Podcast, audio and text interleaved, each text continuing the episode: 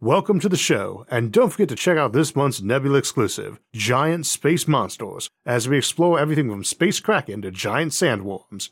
To get access and help support the show while hearing every episode early and ad-free, plus hours of bonus content, check out go.nebula.tv slash Isaac Arthur and use my code Isaac Arthur. The search for extraterrestrial intelligence, SETI, is all about finding alien civilizations, and the bigger they are, the easier they should be to spot. And there's few things a mega civilization might build bigger than a Dyson sphere. One of the biggest topics this channel covers is the idea of massive space habitats, and whole clouds of trillions of them being built around stars. Conglomerations referred to as Dyson sphere or Dyson swarms, and another is the Fermi paradox, the big question of where all the aliens are in a universe so old and vast that it seems impossible that other civilizations would not have arisen yet. Today we'll be discussing the connection between these concepts and if such Dyson swarms exist, how they would be visible to us if they do, and why they might not be visible, get hidden, or even not be built in favor of other approaches by alien civilizations. All the way back in this show's first official Season 1 episode, The Fermi Paradox and the Dyson Dilemma, we discussed how Dyson swarms should be an inevitable project of any spacefaring civilization, and in many ways that discussion is the reason this show exists. We spend a lot of time talking about what big, high tech civilizations might do, and why the apparent absence of these sorts of structures, such bright and loud displays of their existence, would seem to indicate there are no loud alien civilizations, or perhaps even any alien civilizations at all. There are a lot of reasons to question that claim, and we have discussed many of them over the years. Five recurring ones I want to address today are 1. Could we actually see a Dyson sphere? 2. Couldn't such a powerful civilization hide their Dyson sphere from us? 3. Wouldn't a better power supply than fusion eliminate the need for a Dyson sphere? 4. Where should we be hunting for Dyson spheres or groups of them? And 5. What about all those voids, dark matter, and stuff like that? Couldn't those be Dyson spheres? I suppose the first thing to do is to answer what a Dyson sphere or swarm actually is. This naturally has to be a vague answer since it's really just an assumption that since planets generally only get a tiny fraction of the light their sun emits, not even a billionth in Earth's case, that civilizations seek to find a way to capture and use more of that energy. While the basic concept is named for Freeman Dyson, it is at least as old as Olaf Stapledon's 1937 novel, Starmaker, and the usual notion is that this is a vast collection of physically disconnected artifacts using that power, much as buildings, plants, and farms make use of sunlight and land here on Earth. But the notion of a big hollow spherical shell people lived on, like an immense inverted planet, is what got stuck in the public imagination. So we tend to use the term Dyson swarm to emphasize that it isn't a big hollow shell around a star. Usually, anyway, as we've discussed elsewhere, the big hollow sphere option is doable too. Either way, this is where the Kardashev scale pops in, as astronomer Nikolai Kardashev suggests a few levels of astronomically detectable alien civilizations. One is for those who have significantly altered the spectrum of their planet, presumably peaking out at total usage of their sunlight and its emissions as thermal infrared light at the frequency associated to the temperature of their planet and life forms. The second level is just a nod to the idea of a Dyson swarm, that they will have significantly changed the spectrum of their home star, their sun, by surrounding it with lots of power collectors and the equipment using them. And again, the notion is that they will eventually completely encompass their star, though in neither case do we just take that for granted, as we'll discuss in a moment. Level 3 is just an extension of this notion to assume they will eventually do this to every star in the galaxy, and that's as far as the Kardashev scale goes, Though we did decide back in our Grabby Aliens episode that any civilization that did that to an entire supercluster or more of galaxies would be Kardashev 4, and anyone doing that to the whole observable universe or a Hubble volume would be Kardashev 5. Our interest today, though, is Kardashev 2 or K2 civilizations, ones with a Dyson, and we need to start by emphasizing that detecting these does not pivot on them being fully encapsulated stars. Stars have certain characteristic frequencies that they emit based mostly on their mass and age, but lots of anomalies can creep in.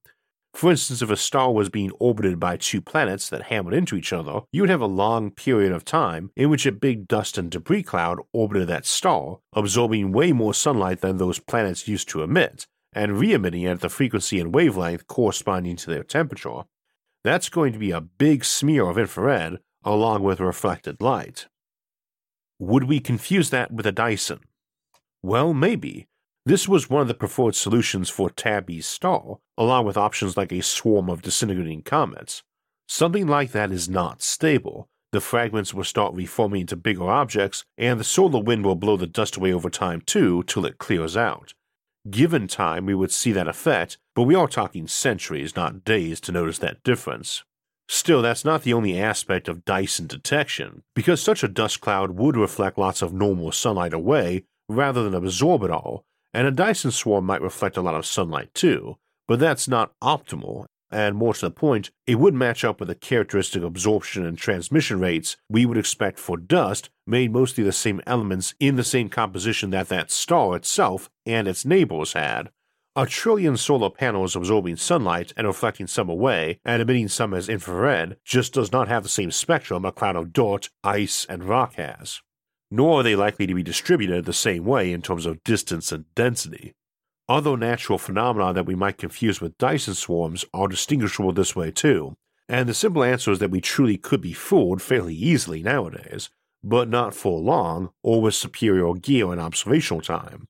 Fundamentally, science is about hunting for patterns and anomalies, then trying to determine what natural or artificial process is causing them and how.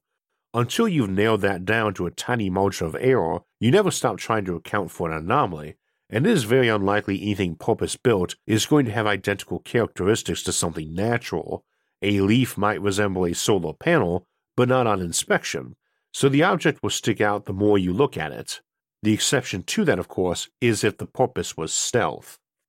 Aliens wouldn't expect to be able to hide this way either, as they presumably are only interested in hiding from possible threats, and they will assume anyone bigger and older than them probably saw their planet's atmospheric biosignatures even before they started transmitting radio waves.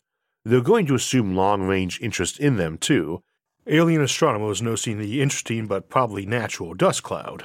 And checking on it regularly as time passes and their models improve, and wondering why it wasn't matching expected decay rates this also goes to our general notion that intelligence recognizes intelligence, and that artificial never looks natural without an effort. Nobody is accidentally hiding, and while an old and weathered flint arrowhead by itself might make some wonder if it was natural or artificial, someone's buried house or garage full of various tools and appliances is not going to have anyone wondering if it was natural or not. The Giant's Causeway might look like a road on first glance, but not for long, and is also missing secondary indicators, like road signs along the way or signs of being carved by tools. So, how far away could we see a Dyson sphere right now? That is also a tricky question because it depends on what kind of star it is to begin with. A supergiant that someone has built a vast star-lifting array around might be a million times brighter than our own sun, while the vast majority of stars are only a few percent as bright as our sun or less. By default, we tend to look for copies of our sun and think in terms of that, and there's some justification in this case. See, the crux of the hunt for Dyson spheres isn't really about finding just one. The assumption is that anyone who builds one will build more and nearby. We wouldn't expect them to stop at their home system, and we would not expect their home system to be some enormous supergiant whose lifespan is barely a million years. That's not really a conducive spot for life to evolve. Alternatively, we have no strong reason to think smaller red dwarf stars would be inhospitable to life, and they live far longer than even our sun. So if you're hunting for a civilization that built multiple Dysons, checking out those bigger stars makes sense, as they are visible far further away and would be prime targets for various stellar engines. Those come in a lot of types too, from simple power collectors to literal star drives designed to move that star like a big spaceship, from massive habitat cylinders mimicking the conditions of their homeworld, only a billion times more numerous, to ones designed to run enormous computers on which artificial intelligence or uploaded minds and entire simulated universes could exist. These change light spectrums and indeed they might change a smaller star's spectrum to match their home star by the technique of star boosting, which should also be rather noticeable astronomically.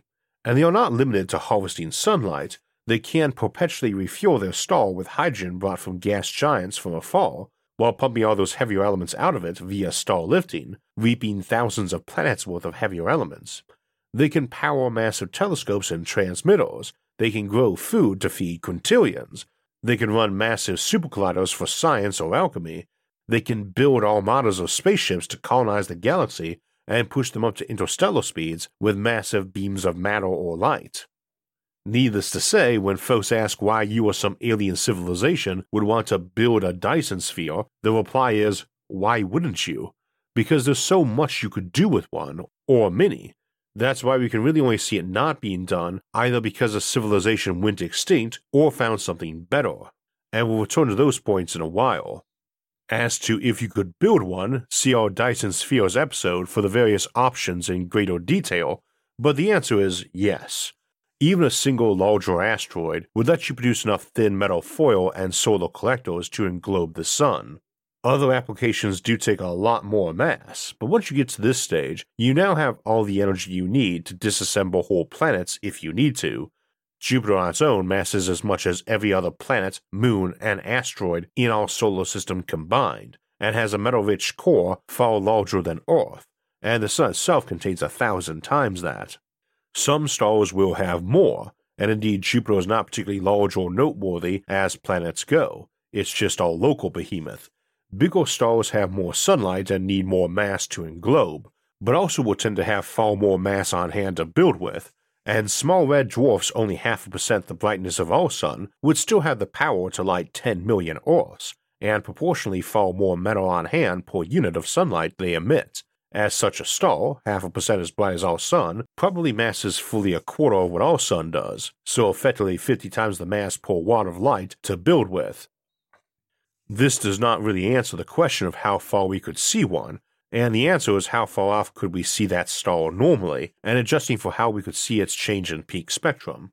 Sunlight gets absorbed, but only temporarily. Things emit thermal radiation based on their size and temperature, and as they grow hotter, they emit exponentially more. Some object twice as hot would emit 2 to the fourth or 16 times the light. Something 10 times as hot 10 to the fourth or 10,000 times as bright. Our sun actually emits thermal radiation that we call sunlight. The actual power is all derived from gamma rays and fusion deep in the core.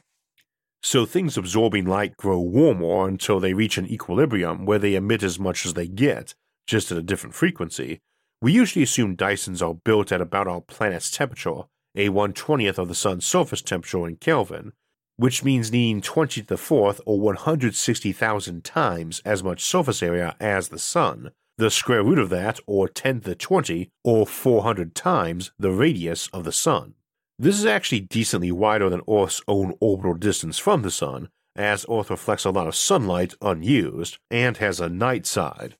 A highly reflective object can be closer to a star without being as hot, so could a thin, long object like an O'Neill cylinder that had its axis pointing towards its sun for a low cross section. We might expect a habitat devoted to tending a large collection of power collectors near a star to take this attitude, but there's no requirement a Dyson be that large. Indeed, a power collector probably would be as small as you could get it without melting the device, and for that matter, you might manage a star whose spectrum you didn't like, or which was prone to flares, by englobing in something like a tungsten sphere that would emit a nice steady light just like a classic incandescent bulb, which might be preferable to some white hot Type A star blasting the area with vast amounts of ultraviolet light. This is how you deal with hotter stars than our sun to cool their light. Star boosting again is how you deal with cooler ones. Build a tungsten globe around our sun at twice the diameter the sun's photosphere is, and that is a Dyson sphere that will quickly rise to that equilibrium temperature and give off the exact same amount of light the sun does, but since it's twice as wide and thus has four times the surface area, it will reach an equilibrium at a temperature corresponding to a surface a quarter as bright per unit. That would be about 4100 Kelvin, slightly hotter than the brightest red dwarfs in the low K type orange dwarf star range, like 61 Cygni b, a K5 main sequence star, except it would mysteriously look twice as wide as our own sun, while 61 Cygni b and other main sequence stars of its temperature are just over half as wide as our sun. So again, effective but not covert. Now that's okay. If we saw that and at a distance and a quick glance, we would probably assume it was a star leaving the main sequence, which gets brighter and wider as they expand to be subgiants and eventually supergiants. Except we could then compare it to other examples and measure its mass and realize it was off. There's not that right absorption and emission spectra for elements like sodium or nitrogen that would be in a star's atmosphere. Alternatively, another Dyson, a partial one in terms of habitats, might show the sorts of emissions and absorption spectra we would expect from a life bearing planet, a biocentral like lots of oxygen and some carbon dioxide, only at thousands or millions of times what a normal planet might show. Of course, we determine what's normal by observation, so it's always possible some type of star we take for granted as natural is actually the baseline model for stellar engines that basically every civilization builds, so they're scattered all over the universe at a fairly normal density, and we tricked ourselves into thinking it was natural. That doesn't work either, though. Generally, if something is an artificial construct, we would expect them to be regularly produced until candidate systems ran out, and more importantly, we would expect to see them be far rarer in the distant past. And astronomy is history. We can see 10 billion years back to when even the oldest stars were younger than ours was when life crawled out of the sea. We would expect an artifact to grow rarer the further out we peered in space, since we see back in time when we do that, and we call this T, or the time elapse argument of the Fermi paradox, that any phenomena suspected of being an artificial construct should grow rarer the further away or back in time we look. If it isn't, then it's probably natural, and quasars are an example of that. We wondered if they might be alien signals originally, indeed, realizing they were brighter objects than not just stars, but entire galaxies didn't make us think they had to be natural either. We just wondered if they might be megadysons, Kardashev 3 civilizations. But as we mapped them out and checked the distance over the decades, we found it was very rare to find any within a couple billion light years, and they were most common about 10 billion light years away or 10 billion years ago. That needs a caveat, though. We can see quasars that far away because they are insanely bright, but we can't distinguish individual stars that far off very well. We generally see even fairly close galaxies in our own supercluster as fuzzy dots, even through powerful telescopes, and that's not really looking far enough back in time to apply T. Hubble really extended that argument, and James Webb even further, with the current record holder for most distant star being Earendel, whose light took 12.9 billion years to reach us. And yes, for Tolkien fans, it is named for the father of Elrond and the first king of the Numenoreans, and Aragorn's 62 times great grandfather, the one from the Silmarillion who the Valar set to sailing the skies with a Silmaril as a star in the sky. Since I am a fan of the Lord of the Rings, I think this is a very proper name, along with a huge chunk of Pluto being named Mordor now, as opposed to always mining ever more obscure bits of human mythology, but I digress. We don't really have vast archives of individual stars and distant superclusters to check for what's normal, especially normal modern stars. Webb is specifically designed for seeing early galaxies, and some 13 billion year old star visible that far off is probably not a good baseline for the kind life bearing planets would have developed by. So, we always need this context on detection that we can only talk about lone Dysons in our own galaxy and maybe its nearer neighbors, Andromeda, Triangulum, and the Council of Giants ringing us. Our assumptions for looking beyond are the idea of detecting truly giant examples that might rival a quasar or Birch planet, or large groupings of Dysons in a galaxy showing us a dark sphere in the visible range, but emitting much light in the infrared.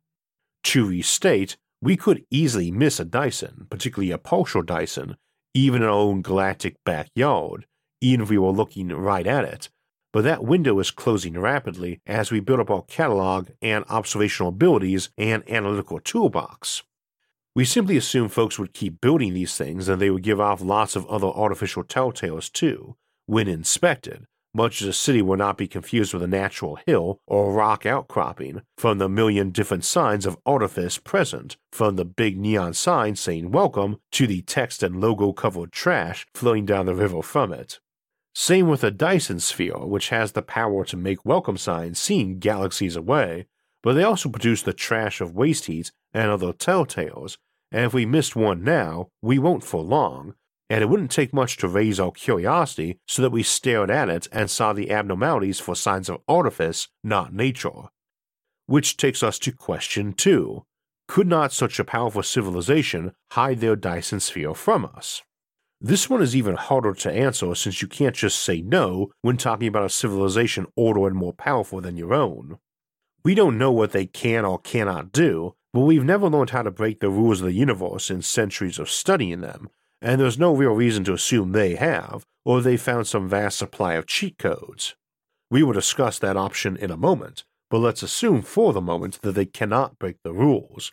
In this case, we can then say the answer is no, because this question is usually asking why they can't stop themselves from emitting any radiation, and the problem there is that you could, very briefly, then you'd burn up from all that absorbed heat.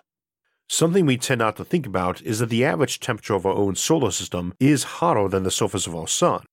After all, virtually all the solar system's mass is in the sun, whose core is far hotter, and even most of Earth is murderously hot, since only the upper crust is survivable, and the mantle and core are both hotter than the surface of some dimmer suns. Only that tiny fraction of the solar system's mass that makes up the smaller dwarf planets, asteroids, and moons is cooler than Earth's surface.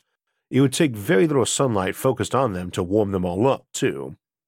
Key notion here is that there are not vast reservoirs of cold out there to be storing energy up in as heat.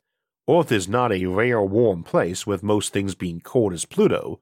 Conglomerations of mass tend to be hot.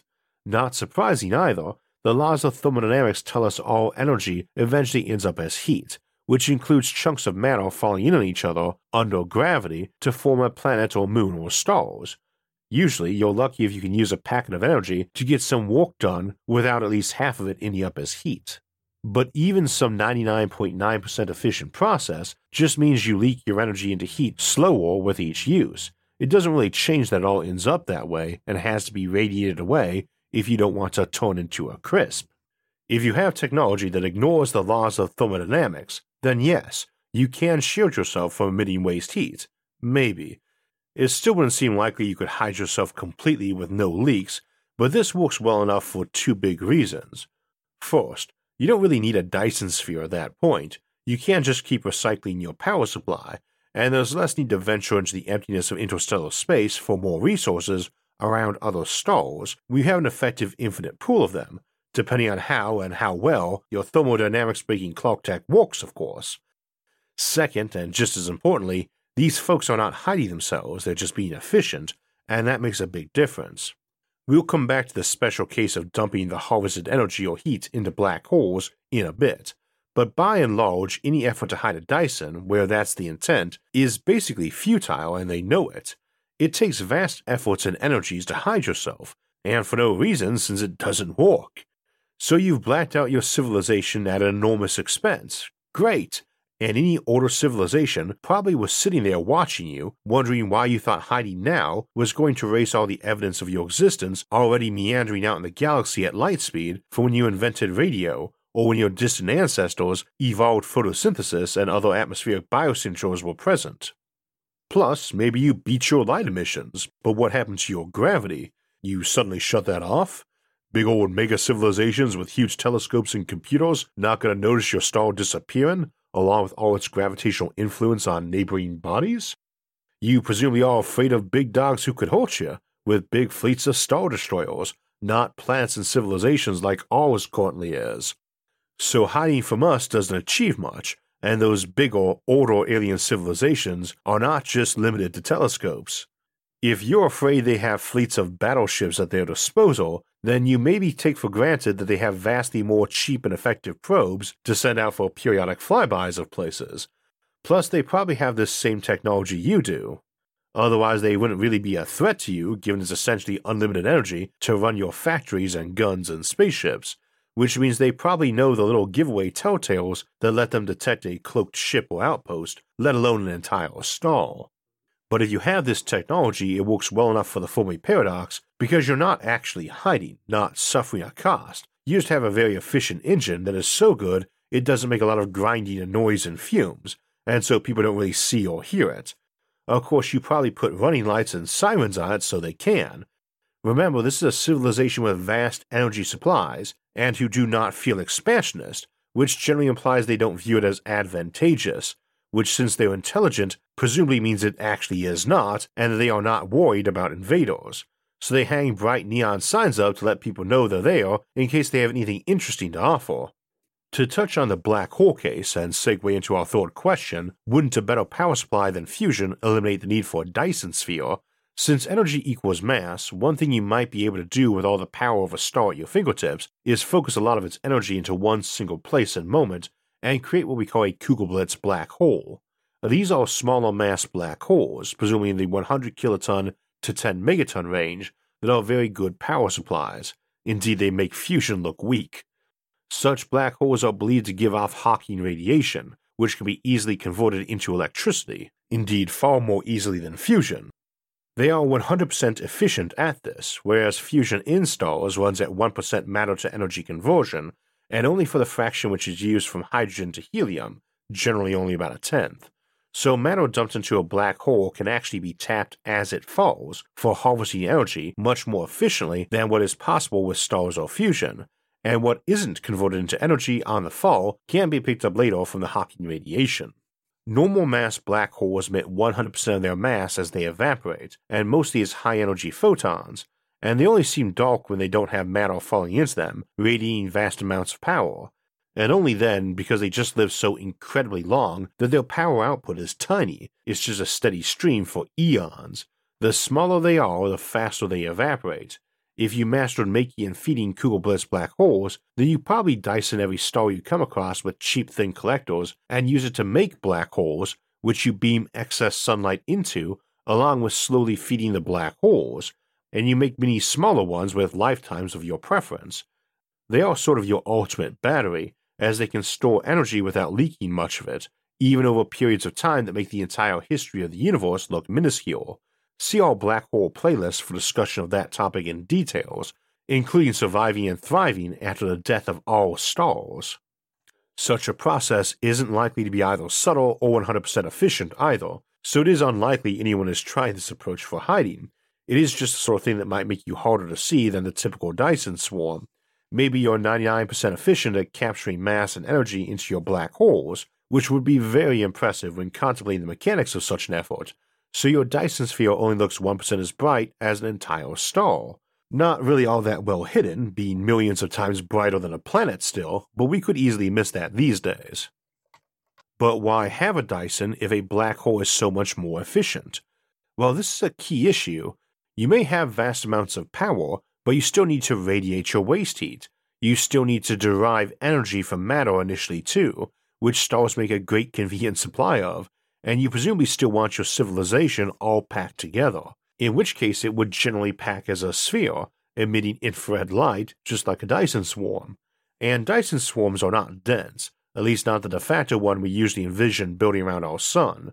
While actual density varies by brightness, dimmer is denser, brighter more sparse, they are very spread out. I think the popular notion of a Dyson shell englobing the sun with an inverted megaplanet makes people think a Dyson would be dense, and a Dyson swarm crowded with objects and constantly at risk of collisions.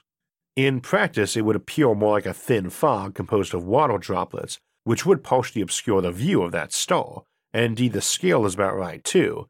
It may take quadrillions of little water droplets to fog an area, and it might take a quadrillion giant O'Neill cylinders to fog up an opaque star, but remember that these behemoths, which are kilometers or miles wide, are still spaced out in a sphere hundreds of millions of kilometers or miles in diameter and contain a volume of space over a trillion trillion cubic kilometers or miles in size. So a quadrillion behemoth O'Neill cylinders would still each have a vast empty volume around a thousand kilometers or miles wide all to themselves.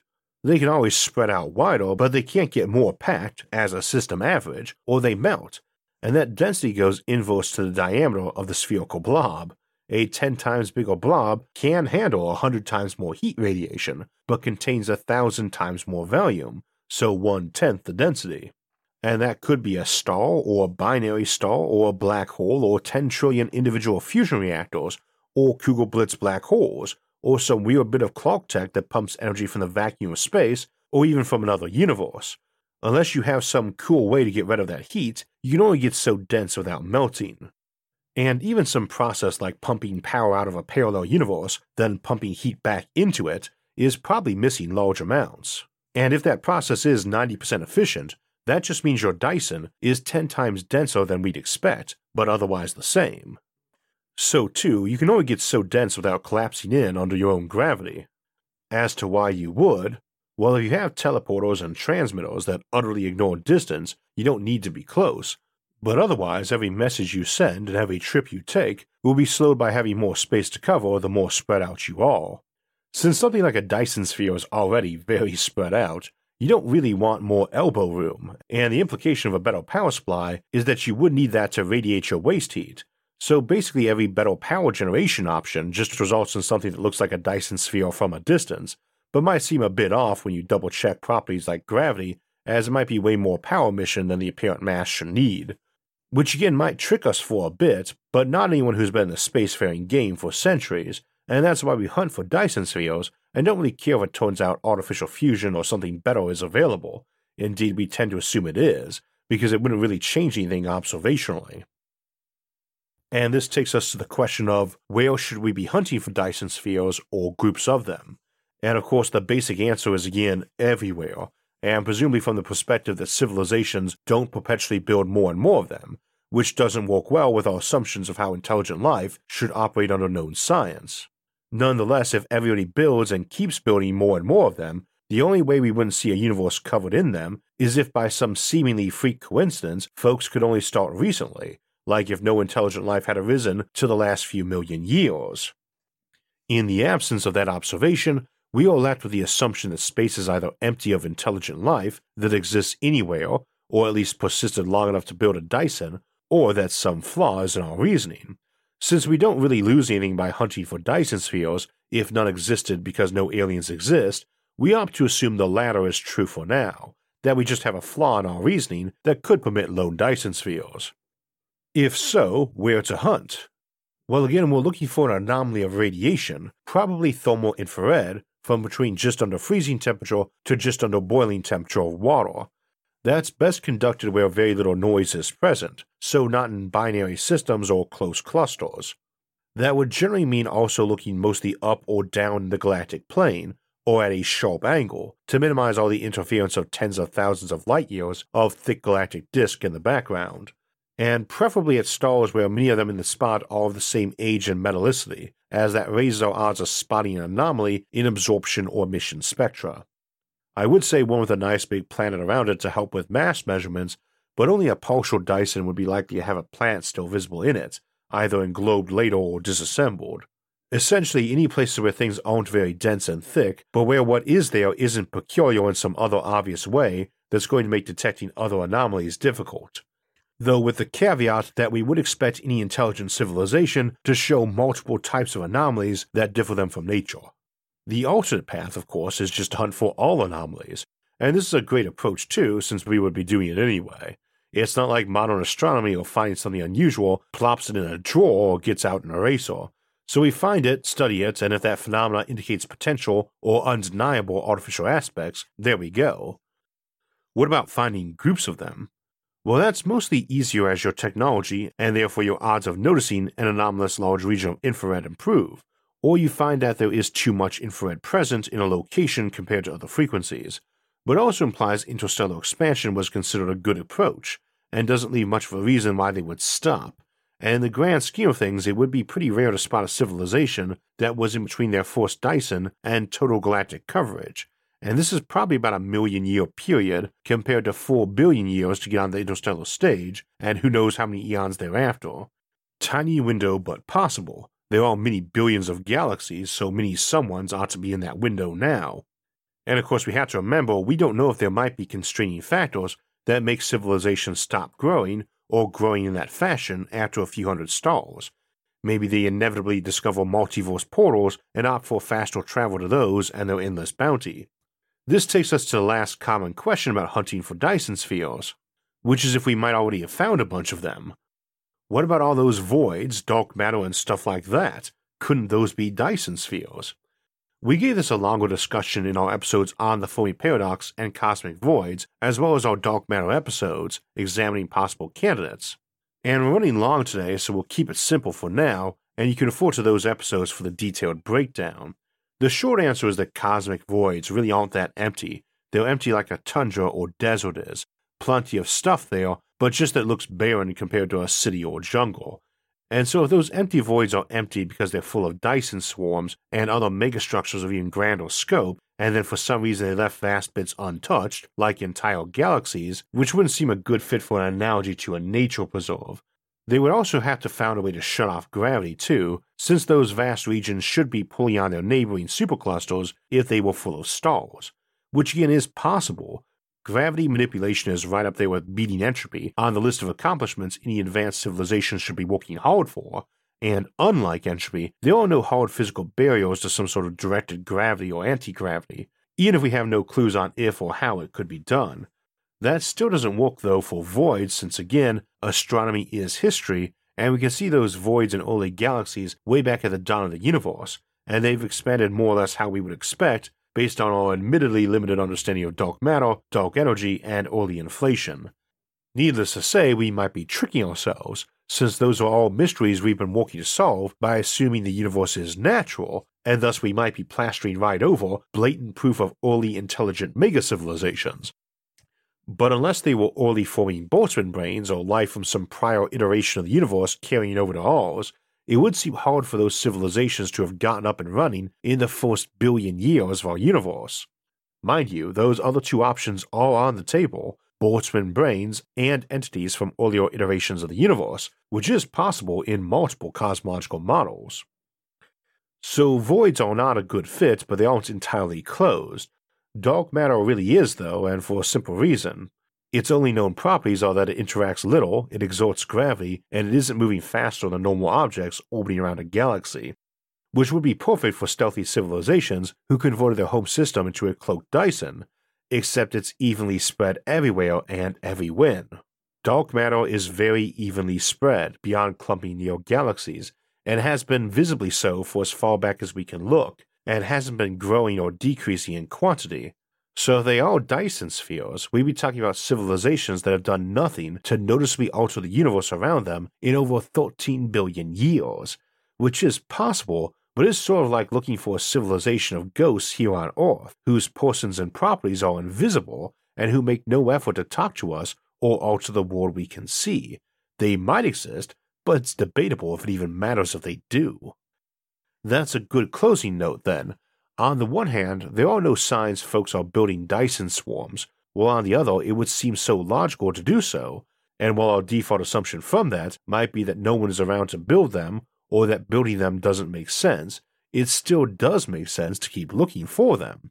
Eventually, we'll gather more data and maybe become a Dyson ourselves with all the resources that implies, and we can use that to continue our search while also better understanding of why and how such enormous conglomerations of megastructures get built or not.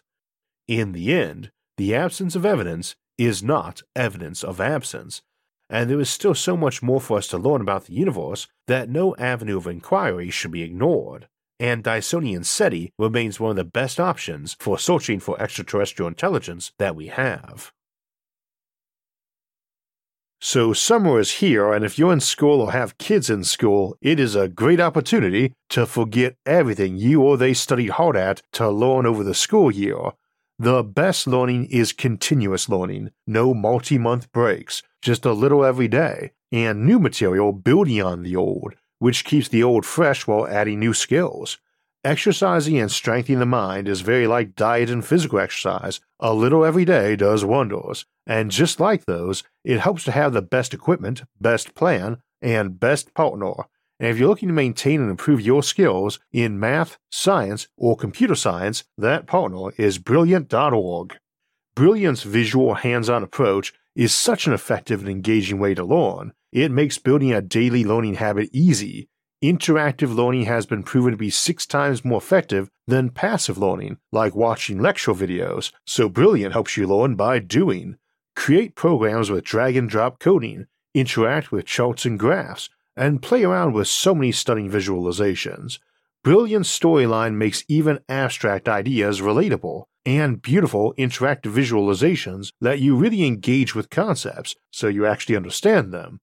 Brilliant makes it easy to build a daily learning habit, and you can try everything Brilliant has to offer for free for a full 30 days by visiting brilliant.org slash Isaac or clicking on the link in the description, and the first 200 people will get 20% off Brilliant's annual premium subscription. Incidentally, since we were talking about SETI and detecting signs of alien life today, there's inevitably the question of if there are any existing signals or signal candidates, and a couple months back, my good friend John Michael Godier released a great video quickly highlighting eight new alien signal SETI candidates.